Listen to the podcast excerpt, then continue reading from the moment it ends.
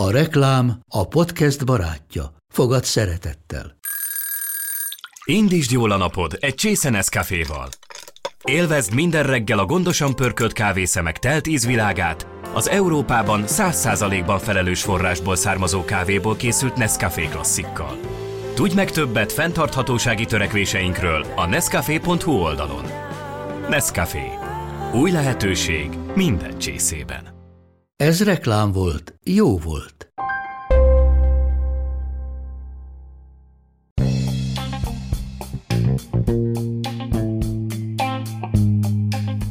Ez itt a Pogi Podcast. Pogácsa Zoltán közgazdás, szociológus, politikai gazdaságtani podcastja a globális gazdaságról a klímaválság, az automatizáció, a digitális gazdaság, az egyenlőtlenségek és a posztdemokrácia korszakában. Aki követi az Egyesült Államokból érkező híreket, az időnként szembesül azzal, hogy az Egyesült Államokat legalábbis az államot be akarják zárni, mert hogy elfogyott a pénz, és félnek attól, hogy csődbe megy az Egyesült Államok. Hogy ez mekkora hülyeség, mekkora értelmetlen cirkusz közgazdasági értelemben, arról Kántor Bandi barátommal beszélgettünk ebben az epizódban, ami most következik, és arról is, hogy ha ez így van, akkor ezt miért játsszák el, ezt a bohóckodást, és hogy mit lehetne tenni ez ellen. Ez következik most.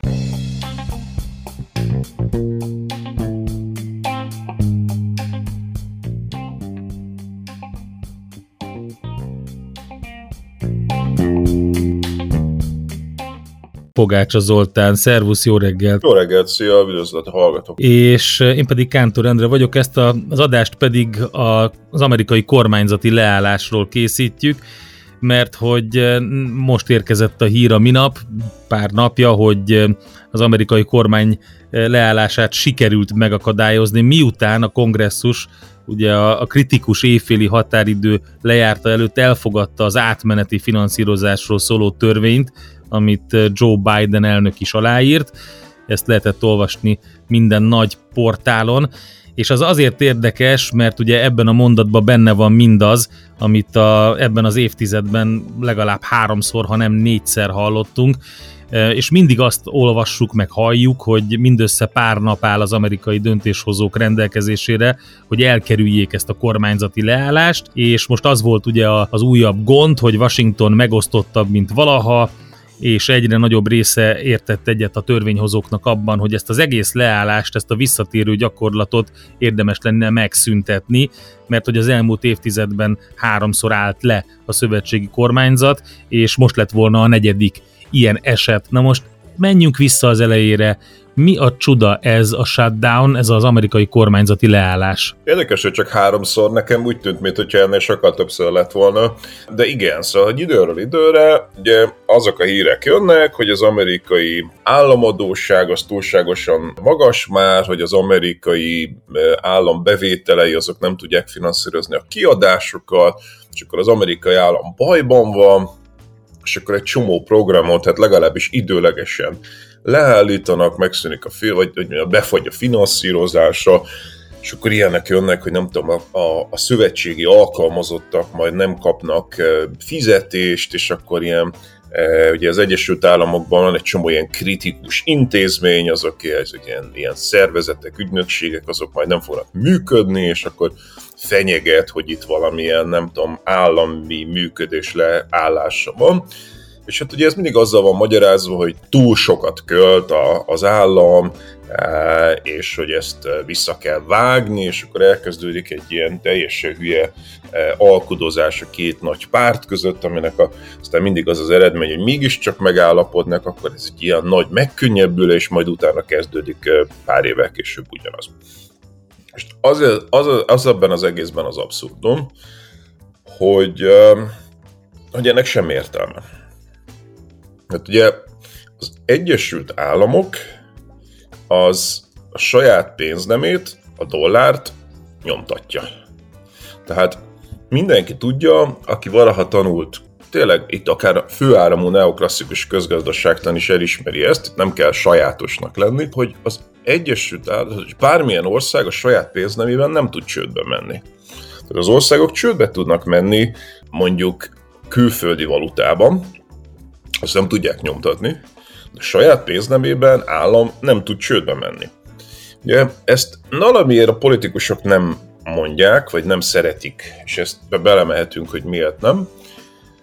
De hogy ugye Trump volt az első érdekes módon, ugye a Trump, aki mindig mindenhova, mint egy ilyen elefánt a porcelánboltba így belemegy, és nem nagyon érdekli, hogy más mit gondol arról, amiket ő beszél. Ő volt az első, aki teljesen normálisan, tehát hogy ugye egyszer ki is posztoltam ezt a Facebookra, hogy még egy álló óra is kétszer jól mutatja az időt naponta. Gyakorlatilag kimondta, hogy hát emberek, ez az egész egy komplet hülyesség, saját pénznemében az állam nem tud csődbe menni. És gyakorlatilag rajta kívül szinte nincsenek politikusok, akik ezt a alapvető igazságot kimondanák, hogy ez az egész egy cirkusz, egy bohóckodás, hiszen amikről itt beszélnek, a csőd, az államcsőd, ez, ez gyakorlatilag lehetetlen.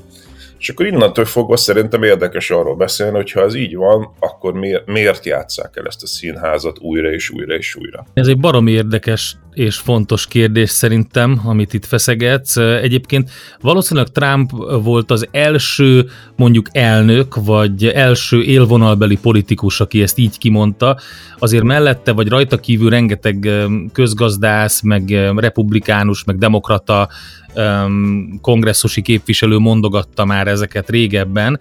A legjobb új példa rá ez a Ron Johnson, aki most bedobta ezt, hogy legyen már az, hogy szüntessük meg ezt az egészet a francba, tehát hogy legyen egy olyan törvényjavaslat, ami kimondja, hogy ez nem lehetséges. Tök függetlenül attól, hogy uh, meg tudnak-e állapodni, vagy nem.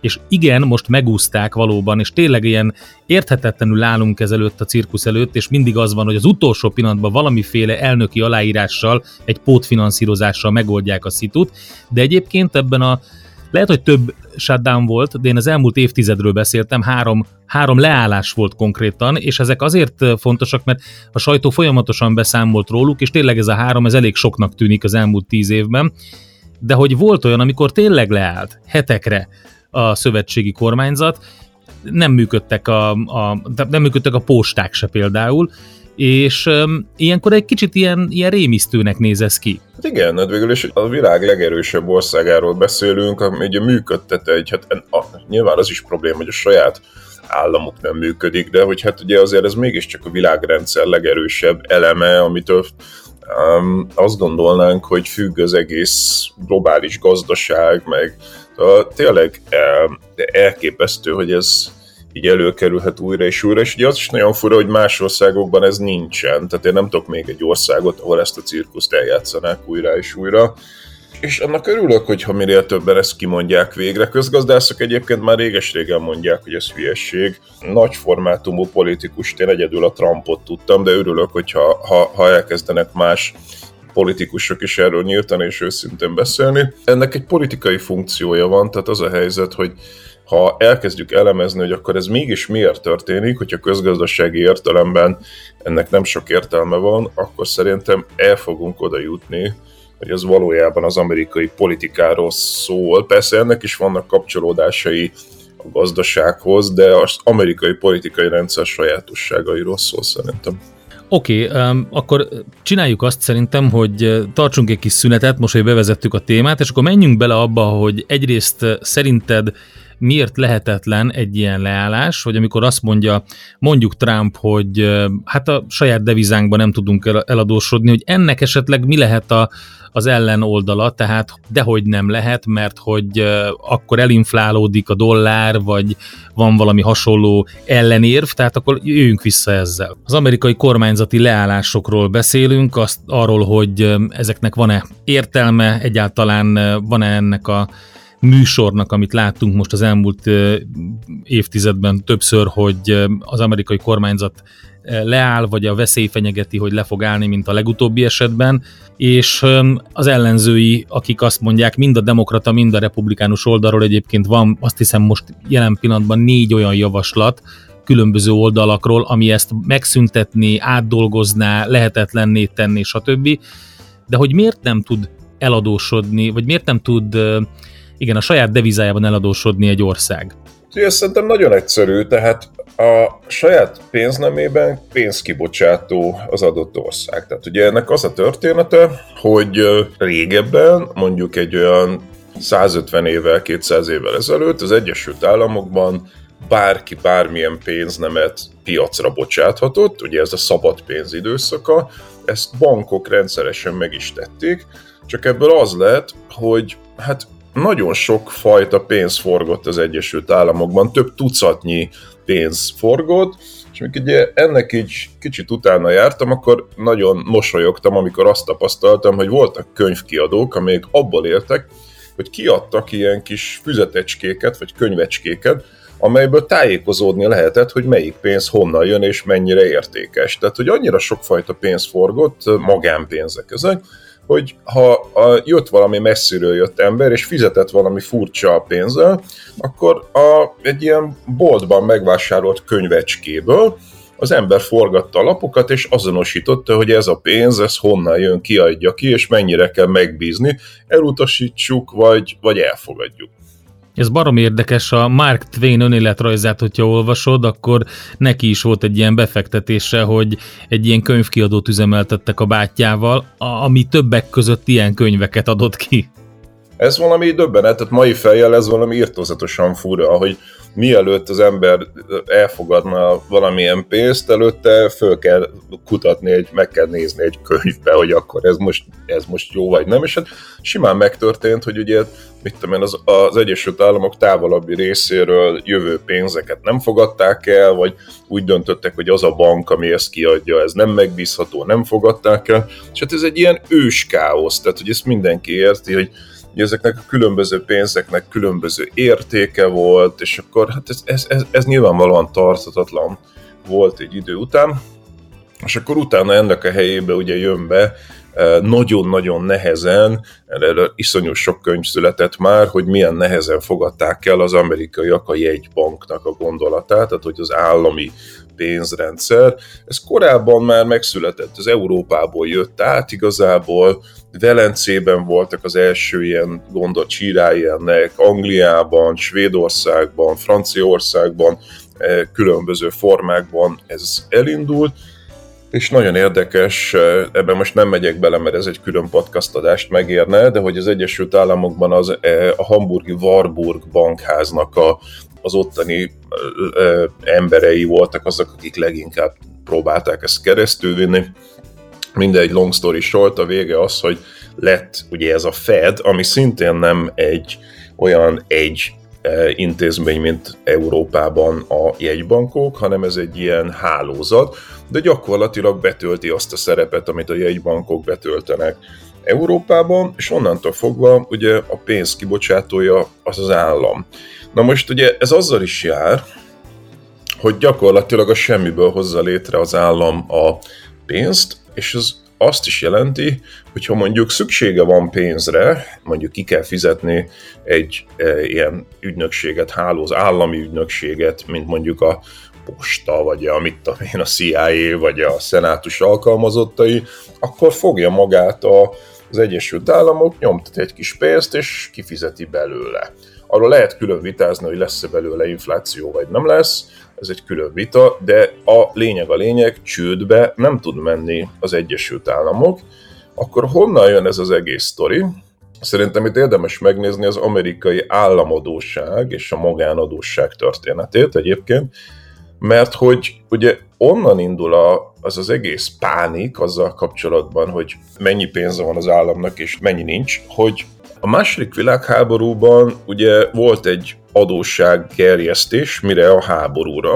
Tehát ez is önmagában iszonyatosan érdekes, hogy az Egyesült Államok úgy nyerte meg a második világháborút, gyakorlatilag totál fölkészületlen volt a, a Pearl Harbor idején, és képes volt nagyon rövid idő alatt, nagyon gyorsan egy hadsereget összedobni szinte a semmiből, sőt segítette a szövetségeseit, és akkor ott képződött egy kis államadóság, de ezt nagyon hamar ledolgozták. Tehát gyakorlatilag már a második világháború utáni évtizedekre ebből szinte semmi nem maradt. És akkor szépen megyünk fölfelé az államadósággal, tehát egyre több és több adóssága van az államnak, ebből szempontból igaz a kritika, hogy ugye nyilvánvalóan az Egyesült Államok egyre eladósodottabb és eladósodottabb, Szerintem ez is egy nagyon érdekes sztori, hogy mikor és hogyan. Mert ugye a fő kritikusai az állam eladósodásának azok a republikánusok. Ugye a republikánusok tolják mindig azt a kritikát, hogy itt az állam túl sokat költ, és akkor ugye mindig deficitek képződnek, és akkor a végén ugye egyre nagyobb lesz az államadóság. Ennek mondjuk Ronald Reagan volt a legnagyobb ilyen proponense, tehát, hogyha az ember megnézi azt, hogy mikor adósodott el az Egyesült Államok, akkor azt a megdöbbentő ábrát fogja látni, hogy az republikánus e- e- elnökök alatt. Tehát miközben a republikánusok azok, akik folyamatosan ezt tolják, hogy túlköltekezik az állam, óriási ugrások vannak Ronald Reagan alatt, idősebb Bush alatt, fiatalabb Bush alatt, tehát a republikánusok e- elnökök alatt vannak a legnagyobb ugrások az amerikai államadóságban. Igen, hát ez egyértelmű, ugye a warmongerek, akik létrehoznak olyan óriási giga fegyverkezési projekteket, amik kimondottan a, ezt a költségvetést terhelik, kezdve régennel ugye a Star Wars programmal, amikor dollármilliárdokat öntöttek bele, és ezen, ezen is lehetne egy jót beszélgetni, hogy ennek persze mennyi hasznos vetülete van, hiszen a tudomány és a kutatásfejlesztés rengeteget prosperált ez, ez idő alatt nyilván, de a szövetségi költségvetés meg nem. Tehát az megrodjan több esetben. De ez nincs szükség fegyverkezésre. Tehát ott van Japán, ami szintén írdatlanul sokat költ technológiára, és ugye Japánnak le van tiltva a hadsereget, tehát a második világháború, ugye Japán nagyon militarista volt a 30-as évektől elkezdte elfoglalni fél Ázsiát, és ezért a, amikor az amerikaiak elfoglalták Japánt, akkor ott ugye letiltották, hogy nekik hadseregük legyen, van valami idióta kis, nem tudom,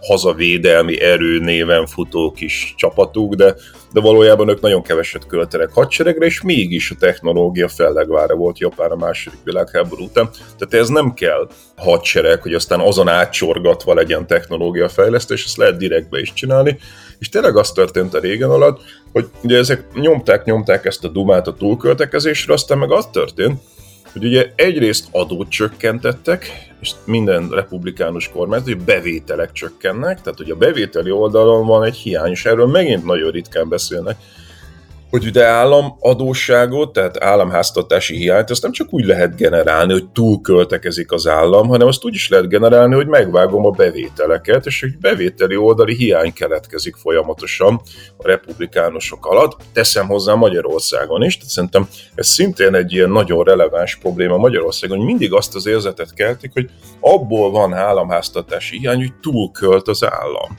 Miközben hát ugye mindig, amikor meg konkrét területekkel szembesülünk, akkor Magyarországon is látjuk, hogy túl keveset költünk oktatásra, túl keveset költünk, mit tudom én, a vonatokra, túl keveset költünk, mindenhol baj van, nem működnek ezek az alrendszerek. És arról ritkán beszélünk, hogy hát esetleg az adórendszerrel is baj van, hogy a bevételi oldalon lehetne többet behozni, és ugyanez van az Egyesült Államokban, és ahogy mondott közben, meg ugye a, a, a háború, háborúk sorozata, tehát ugye van egy ilyen méma az interneten, hogy aki mit tudom én hányba született, 1900, nem tudom, 6, 50-es, 60-as években, onnantól fogva nem volt egy olyan év, hogy az Egyesült Államok valakivel ne lett volna háborúban, ugye Vietnám, meg Irak, meg Afganisztán, meg stb. Tehát, hogy így folyamatosan iszonyú költséges háborúkat kell finanszírozni a kiadási oldalon. Arra érdekes módon mindig van pénz, tehát hogyha arra kellene pénz, hogy újítsuk fel az írdatlanul régi infrastruktúrát, 30-40-50 éves autópályákat és nem létező közösségi közlekedést. Ugye láttuk a Biden-féle eh, infláció csökkentő csomagnál, ami valójában egy infrastruktúra és zöld átmenet csomag, csak nem így hívják, hogy milyen írdatlanul nehéz összeszedni pénzt arra, hogy felújítsák az alapvető infrastruktúrájukat, bezzek a háború van, akkor azonnal megszavaznak egy hatalmas összeget erre. És akkor ugye ennek az a sztorinak a régen idején, hogy mindenki azt gondolja, hogy Kelet-Európában, hogy a Szovjetunió attól omlott össze, hogy a, a régen fegyverkezési versenybe kényszerítette a Szovjetuniót, és az nem tudta kifizetni.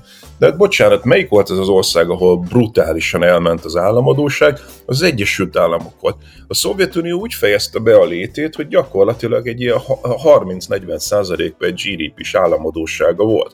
Tehát messze nem volt a Szovjetunió írtózatosan eladósodva. Erre konkrét adataink vannak, és, amik, és utána később vissza is fizették. Tehát a Szovjetunió azért romlott össze egyébként, mert lement az olajára. Tehát a 80-as években a fő bevételi forrása, ahogy ma is, akkor is az volt, az, az, az a gáz és az olaj.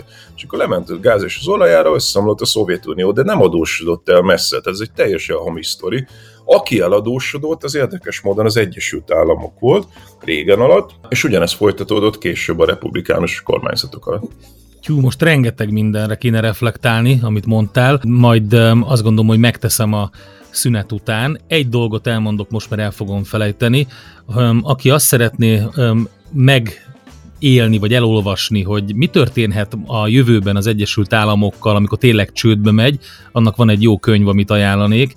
Ezt egyébként nem tudom e, úgy ajánlani, hogy elmondom teljes egészében, hiszen most olvasom, de zseniális. Lionel Shriver írta, a Mandible család a magyarul a címe, The Mandibles angolul, és egy közeljövőben játszódó, Amerikában játszódó regényről van szó, amikor a, ami arról szól, hogy az Egyesült Államok egy világháborúba keveredik 2029-ben, egy vérontás nélküli világháborúba, és ez gyakorlatilag amerikai családok millióinak a megtakarítását teszi semmivé, és a devizatősdén pedig a mindenható dollár gyakorlatilag egyik napról a másikra óriásit zuhan, miközben szövetkeznek ellene sokan a világon, többek között Japán is, de Kína a, fő éllovasa ennek, és bevezetnek egy új devizát a dollár helyett, a Bankort, és arról szól, hogy hogy próbálnak protekcionista intézkedéseket tenni a dollár védelme érdekében. Zseniális könyv. Nem ismerem ezt a regényt, amit most említettél, de a Bankor az az, amit eh, John Maynard Keynes a Bretton Woods-i tárgyalásokon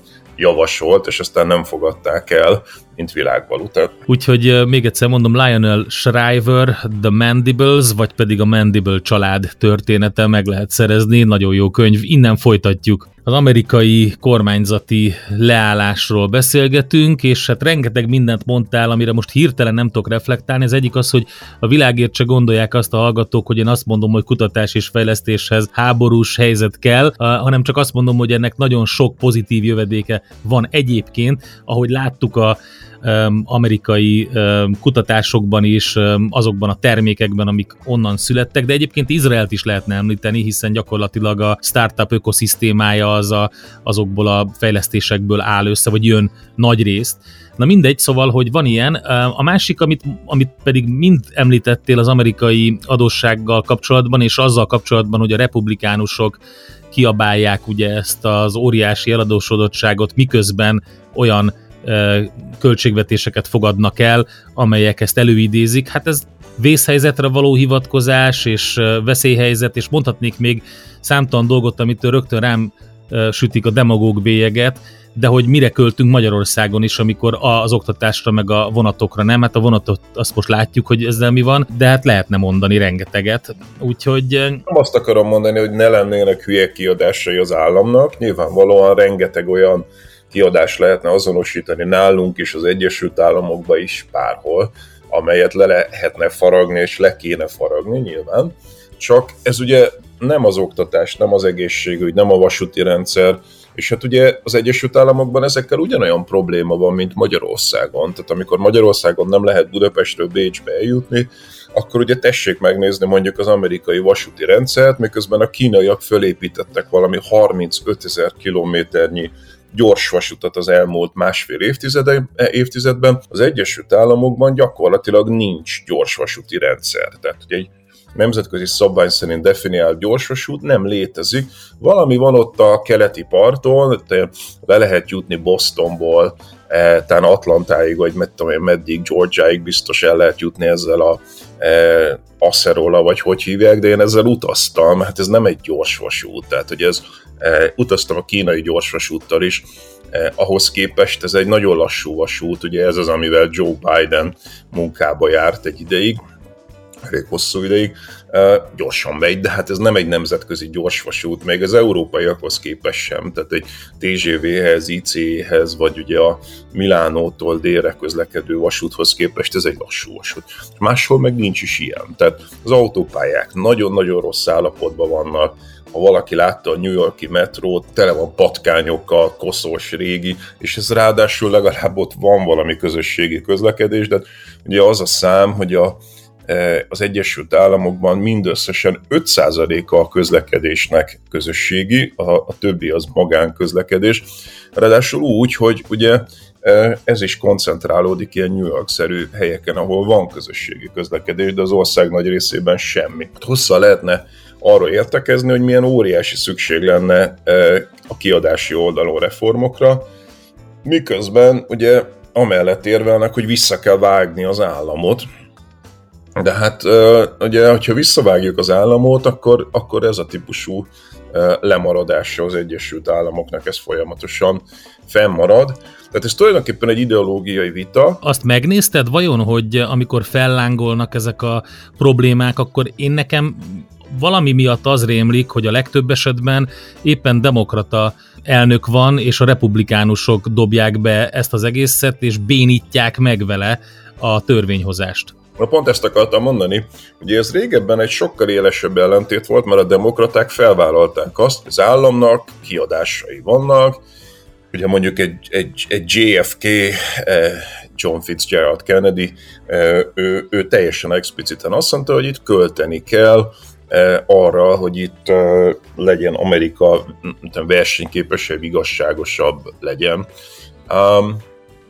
És aztán volt egy éles váltás a Clintonékkal, tehát ugye ott a demokraták megváltoztak, mert a Clinton alatt megállt az Egyesült Államok adós államadóságának a növekedése, és arra azt mondanák, hogy na végre ez egy jó dolog, és azért állt meg, ő sem azt csinálta, hogy akkor a bevételi oldalt növelte volna, hanem ő a kiadási oldalt faragta meg. Tehát szemben azzal, hogy a republikánusok sose tudták a kiadási oldalt megfékezni, mert el kellett tartani a vállalati klientúrát, háborúkat kellett vívni, stb. Megközben ugye folyamatosan bevételi oldali adócsökkentéseket csináltak, a Clinton megállította a növekedést, de azon az áron, hogy meg, megvágta a kiadási oldal.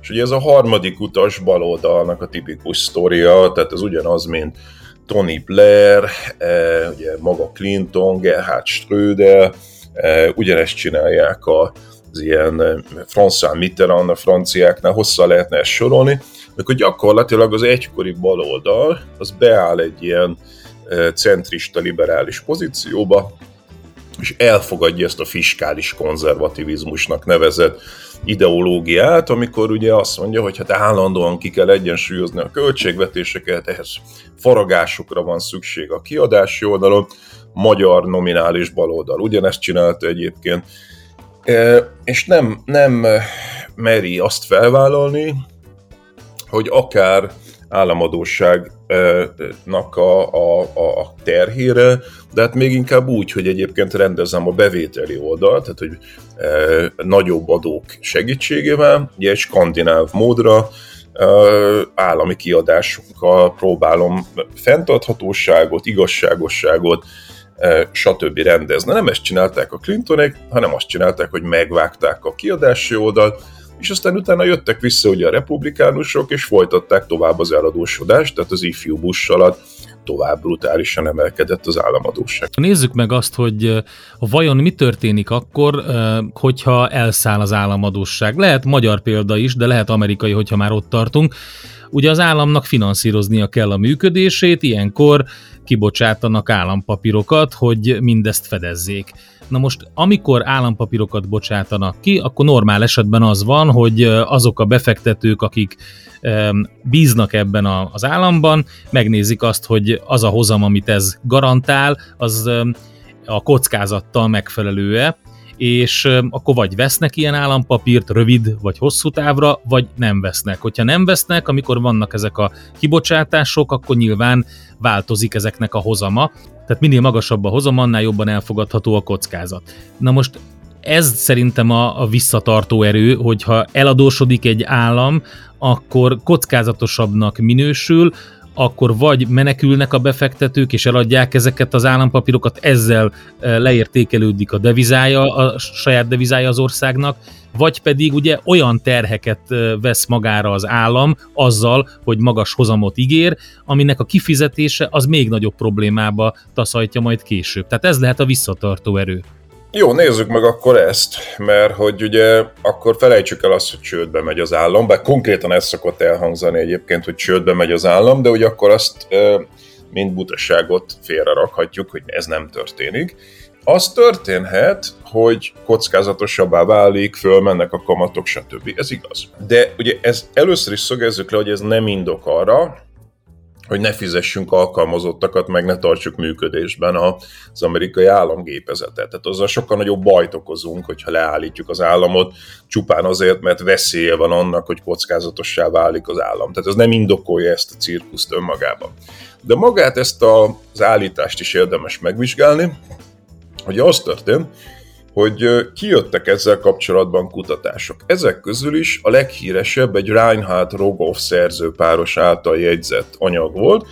Ugye Reinhardt és Rogoff arról voltak híresek, hogy írtak egy nagyon jó könyvet, aminek az a címe, hogy This Time It's Different, ezúttal ez más, amelyik az adóság történetéről szólt, ami egyébként egy elismerten jó könyv ebben a témában, de nem ez a könyvük, hanem egy másik paperjük, egy, egy tanulmányuk, ami nem, nem a könyv, azt sugalta, amit most mondtál, hogyha fölmegy az államok adóssága, kockázatosabbá válnak, és akkor magasabb lesz a kamat, és akkor leértékelődik a valuta, és ez baj, és akkor azt mondták, hogy van valamilyen mágikus vonal, ha jól emlékszem, 90%-os eladócsodottságnál per GDP, ami fölött ugye e, már ez beüt, és ez problémás. És akkor ezt ugye elkezdték mutogatni a fiskális konzervatívok, hogy lám-lám, itt van az empirikus bizonyíték arra, meg kell állítani az eladósodottságot.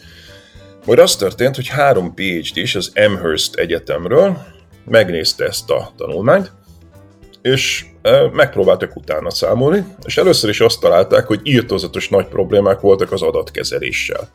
Tehát, hogy nem azok az adatok voltak az adatbázisban, rosszul volt összerakva az adatbázis, nem használtak minden, az adatkezelési problémák. A másik meg, hogy számítási problémák is voltak, de gyakorlatilag rá kimutatták, hogy az a tanulmány, hogy mondjam, számszakilag rossz, adatkezelésileg rossz. Amit egyébként később Reinhard és Rogoff beismertek, és visszavonták ezt a tanulmányt, tehát annak a tanulmánynak ma már a státusza az falsifikált, visszavon, de ennek ellenére ugye önálló életet kelt, kelt ez a tanulmány, és mind a mai napig e, mutogatják, mint bizonyítékot arra, hogy ez, ez az eurózóna megalapozásán is szerepet játszott, hivatkoztak rá. Voltam egyszer egy OTDK zsűriben, amikor egy szerencsétlen srác erre való hivatkozással egy komplet OTDK-t megírt, és hát összeomolva vette tudomásul, amikor elmeséltem neki ott a zsűriben, hogy a, a, a konzulensednek meg kellett volna mondania neked, hogy ez egy visszavont tanulmány, amire te egy, amire egy fél éves munkát építettél. Úgyhogy, úgyhogy ez, ez nincsen, hanem az van, hogy igazából ennél sokkal bonyolultabb az összefüggés, és akkor itt hoznám vissza Japánt, amiről ugye már mi, mi beszélgettünk, több részben is beszélgettünk. Ugye ott az ellenpélda Japán, amelyiknek hát 245 os államadósága van, tehát a GDP két és félszerese az államadóság Japánban, amiből, ha igaz lenne ez a tézis, hogy az eladósodottabb országok azok kockázatosak, akkor ugye a japán újrafinanszírozási rátának, tehát az állampapíroknak a kamatának, hozamának, ennek, ennek az egekbe kéne lennie. Mint 50%-os kamatnak kéne lennie Japánban, hogyha ha ez igaz lenne. Mondom, a Reinhard Rogoffék 90%-nál állapítottak meg valami, hát később fiktívnek bizonyult e, ilyen kockázatossági benchmarkot, ehhez képest ugye az, a japánoknál két és félszeres a GDP-nek, hát akkor ott, ott már valami komplet, nem tudom minek kéne lennie, és ilyen nincsen. A japán kamat szint az nulla közeli, sőt negatív volt az elmúlt időszakban, tehát egy csomó olyan példánk van rá, hogy nem, nem ilyen egyszerű a dolog. Tehát nem egyszerűen csak arra van szó, hogy az állam eladósodottsága versus a GDP, hanem arról van szó, hogy ennél sokkal több tényezőt kell figyelembe venni, például azt, hogy a japánok is ilyenben vannak eladósodva, ott mindenki tudja, hogy a japán állam ilyenben nem tud csődbe menni, hiszen ezt nyomtatja, és mindenki tudja, hogy a japán jegybank bármikor vissza tudja fizetni ezt az adósságot. Ez írtozatosan fontos. Két dolog. Az egyik az, hogy az állam teljesen nem fizeti vissza az adósságát, nem is teheti ezt meg. Ezt ritkán gondolják végig az emberek de az államadóság az az emberek megtakarítása. Tehát ugye Magyarországon is az elmúlt években írtozatos mértékben vásárolták az emberek az állampapírokat. Ez azt jelenti, hogy ha a magyar állam visszafizetni az államadóságát, akkor megszüntetni az emberek megtakarításait. Tehát az államadósága az egyben az emberek megtakarítása is. Erre nagyon ritkán szoktak gondolni az emberek, ezért nem lehet megszüntetni az államadóságot.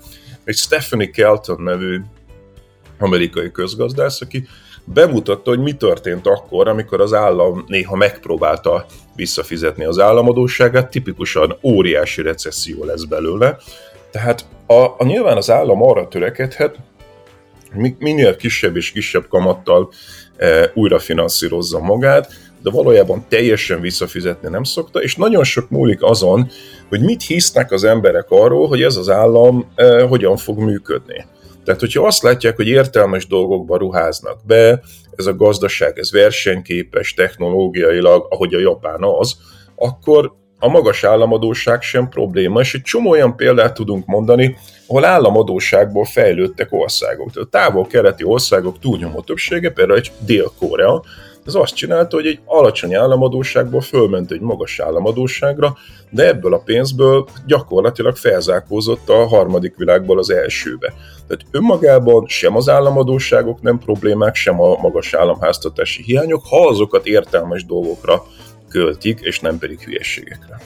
Akkor az úgy tűnik nekem, mint hogy egy ilyen abszolút win-win szituáció lenne, mert én azt mondom, hogy én hajlandó vagyok finanszírozni az államnak a, az adósságát, azért egyrészt, mert ez nekem tök jó, hiszen 5 éven belül, 10 éven belül egy viszonylag jó és tuti biztos kamattal a csődöt azt vegyük ki ebből az egészből. Nem tud csőd lenni, tehát ez nagyon fontos, hogy az állam saját pénzében nem tud csődbe menni, magyarul ez egy kockázatmentes papír. Oké, okay, tehát akkor magyarán én kapok érte egy biztos kamatot a befektetésem után, ráadásul az én pénzemből, hogyha értelmesen teszi ezt az állam, akkor fejleszti az oktatást, az egészségügyet, az infrastruktúrát, a vasúti hálózatot, a társadalmi ellátórendszer, stb. Ez így nagyon jól hangzik, de általában nem ez van. Pontosan, de akkor ugye nem az a problémát, hogy fölmegy az államadóság, vagy hogy az állam adósságot vesz fel, nem ez a problémád. A valódi problémád az az, hogy az állam hülyességekre költi. Tehát a pestis beruházásokat finanszíroz belőle, mondjuk mit tudom én, stadionokat, ami az élsportról szól, és az élsportnak semmifajta lecsapódása nincsen bizonyíthatóan az emberek egészségi állapotára, tehát ugye erre rengeteg példánk van, eh, a Szovjetuniótól kezdve az NDK-n keresztül dél, Észak-Koreáig és Szaudarábiáig és Törökországig, hogy nem igaz az, hogy az élsportból lenne valami fajta lecsapódása az emberek, a tömegsportnak, vagy az emberek egészségi állapotára.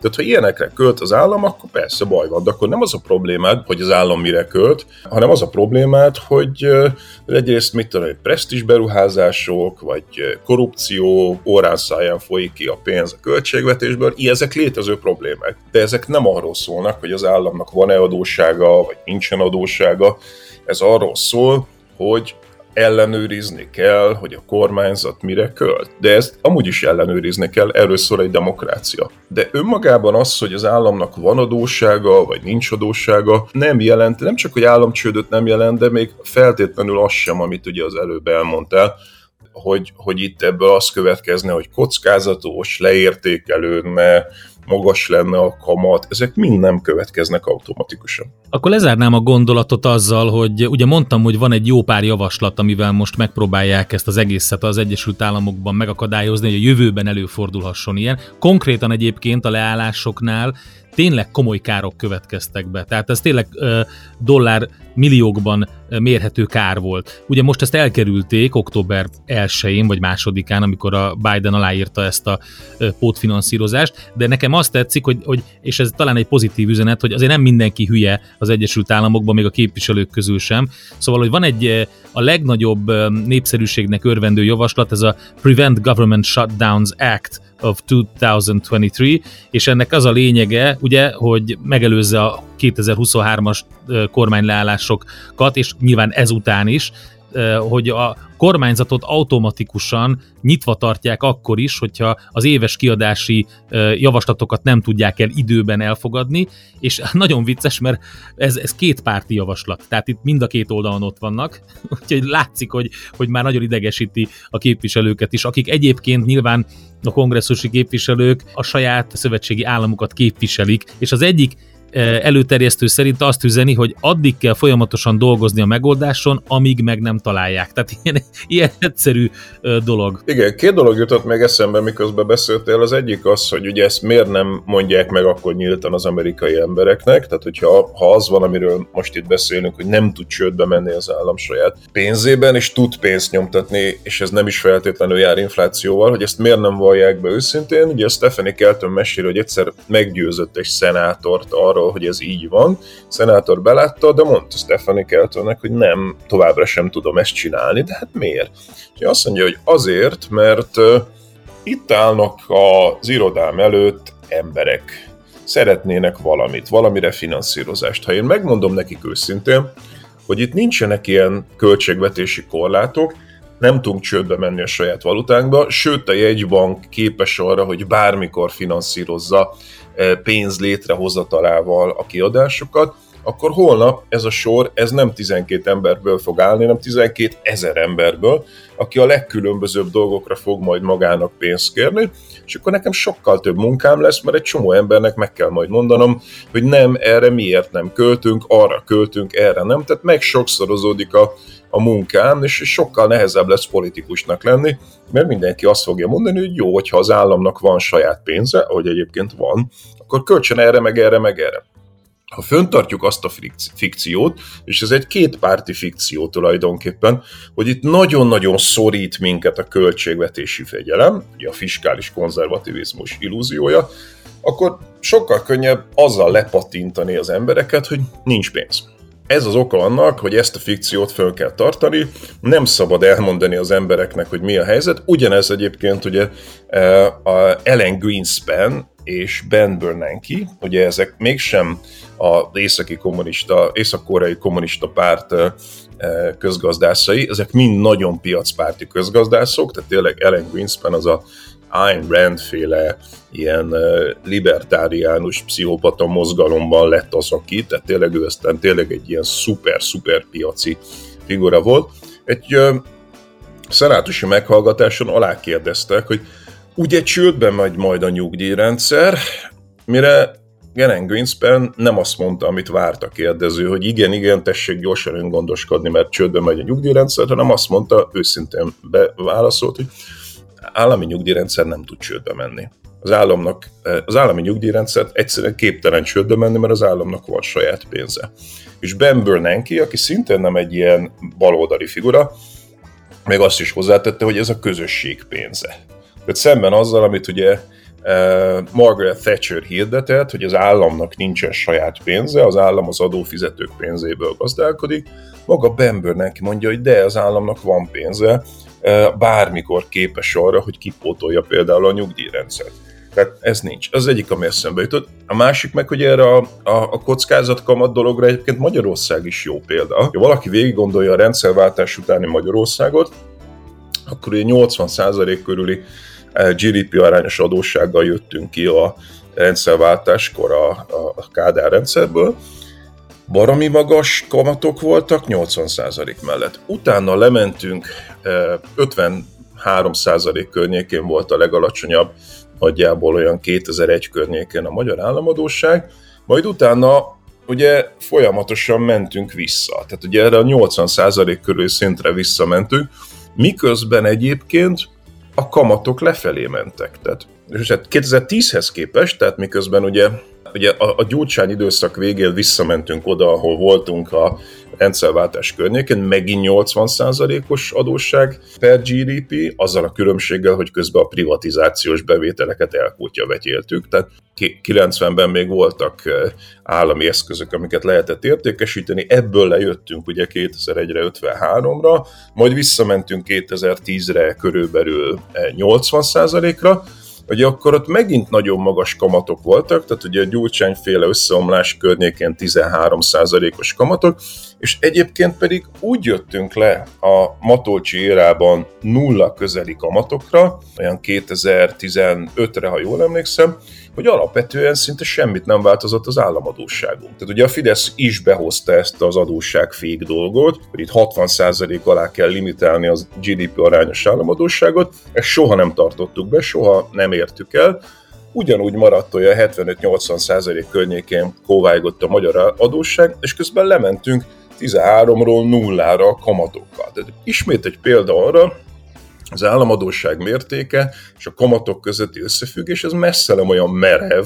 ahogy ezt a, e, ez, az, ez a fiskális konzervatív ideológia sugalná. Hát ez baromi érdekes volt, Zoli, köszi szépen. Még egy szó, hogy utána meg fölmentünk 18-ra, tehát ugye mielőtt a hallgatók elkezdenek kommentálni, hogy jó, igen, tehát a teljes kép az az is hozzátartozik, hogy utána meg nulláról fölmentünk 18-ra, és onnan jövünk le de ugyanazzal az államadóság szinttel, bocsánat, tehát ez végig ugyanaz az államadóság szint, és közben 13-ról 0-ra, 0-ról 18-ra, tehát össze-vissza ugrál a magyar kamatszint, miközben az államadóság szintje alig változik, bocsánat. Nem, ez nagyon fontos, hogy elmondtad, és szerintem itt a beszélgetésnek a körülbelül a közepén voltak azok a gondolatok, amiket érdemes jobban megrágni, hogy hogyan ellenőrizzük azt, hogy mire költ az állam, a Pogi Podcastot kell keresni a Facebookon vagy a Spotify-on, ott vannak ezek a beszélgetések podcast formájában. Köszönöm szépen a beszélgetést, érdekes Köszönöm volt. szépen, én